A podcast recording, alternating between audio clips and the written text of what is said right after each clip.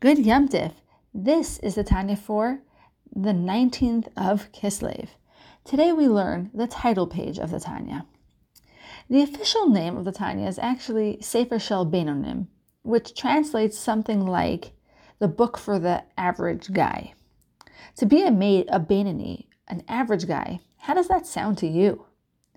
Once, when introducing the Tanya to a new class, one of the women stood up and said to me, Wait, why don't we study a book that will teach us how to be righteous? The title, the book for the Beinoni, for the average guy, almost makes it sound like the Tanya was written for people who strive to become mediocre. We need to properly understand the meaning of the word Beinoni, which translates as medium or average, in order to comprehend what a privilege and honor it is to be one. Of course, we are not referring to being mediocre or average in the typical sense, but something completely different a Beinoni of the Tanya. On the title page of the Tanya, the Alter Rebbe presents the two names of the book along with his mission statement. The Alter Rebbe calls the book Likutei Amarim, which means a collection of sayings, alluding to the fact that he humbly claims that he merely gathered and collected the ideas contained within the book from his teachers and from an assortment of scholarly works. The second title is presented, as mentioned before, as the book for the Beinoni, for the average guy. The goal of this book is to guide the learner step by step in the process of spiritual growth, in deed, in speech, and in thought. The Tanya is based on the verse of the Torah which states, Because the thing is very close to you, the thing refers to serving God. The Torah promises that serving God is something very close and achievable to each person in speech, in your heart, and in your deeds. Actions and speaking usually come easy enough to us. We know that we have some amount of control over them. But the heart? Do we always learn Torah and fulfill the commandments with true feelings of connection to God?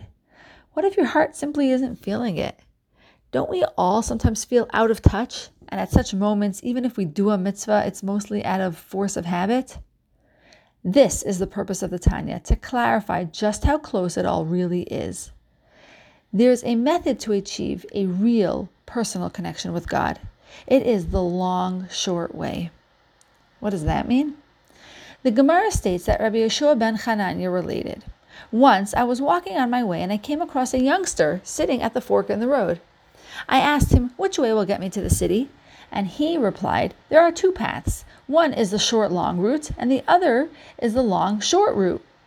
I decided to go the short long way. I arrived quickly at the city, but I found that it was surrounded by gardens and orchards, and it was impossible to enter the city from there.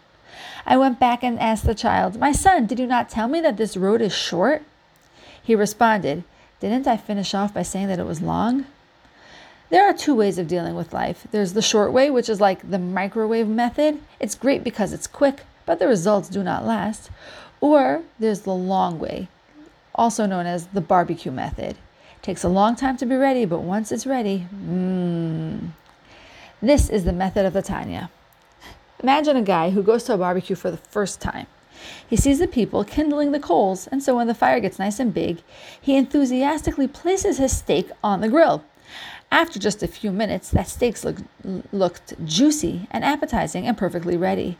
It's only once he cuts into it and starts eating that the man realize the mistake he made. The fire had blackened the outside of the meat, but the inside was still completely raw. An experienced griller knows first you have to add the coal, then you light the fire. Then you have to let the fire settle until it's just a glow. Only then can you lay the steak and you wait and you wait and you wait some more until finally, at long last, you have a properly done, delicious steak. Tanya is not a book of shortcuts or life hacks that will instantaneously make you feel happy and spiritually aligned and fulfilled. Tanya is the long route. It's a process. But in the end, the path is short and direct because the results will, will remain with you and become part of who you are. Let the journey begin, looking forward to a wonderful year of spiritual growth and learning.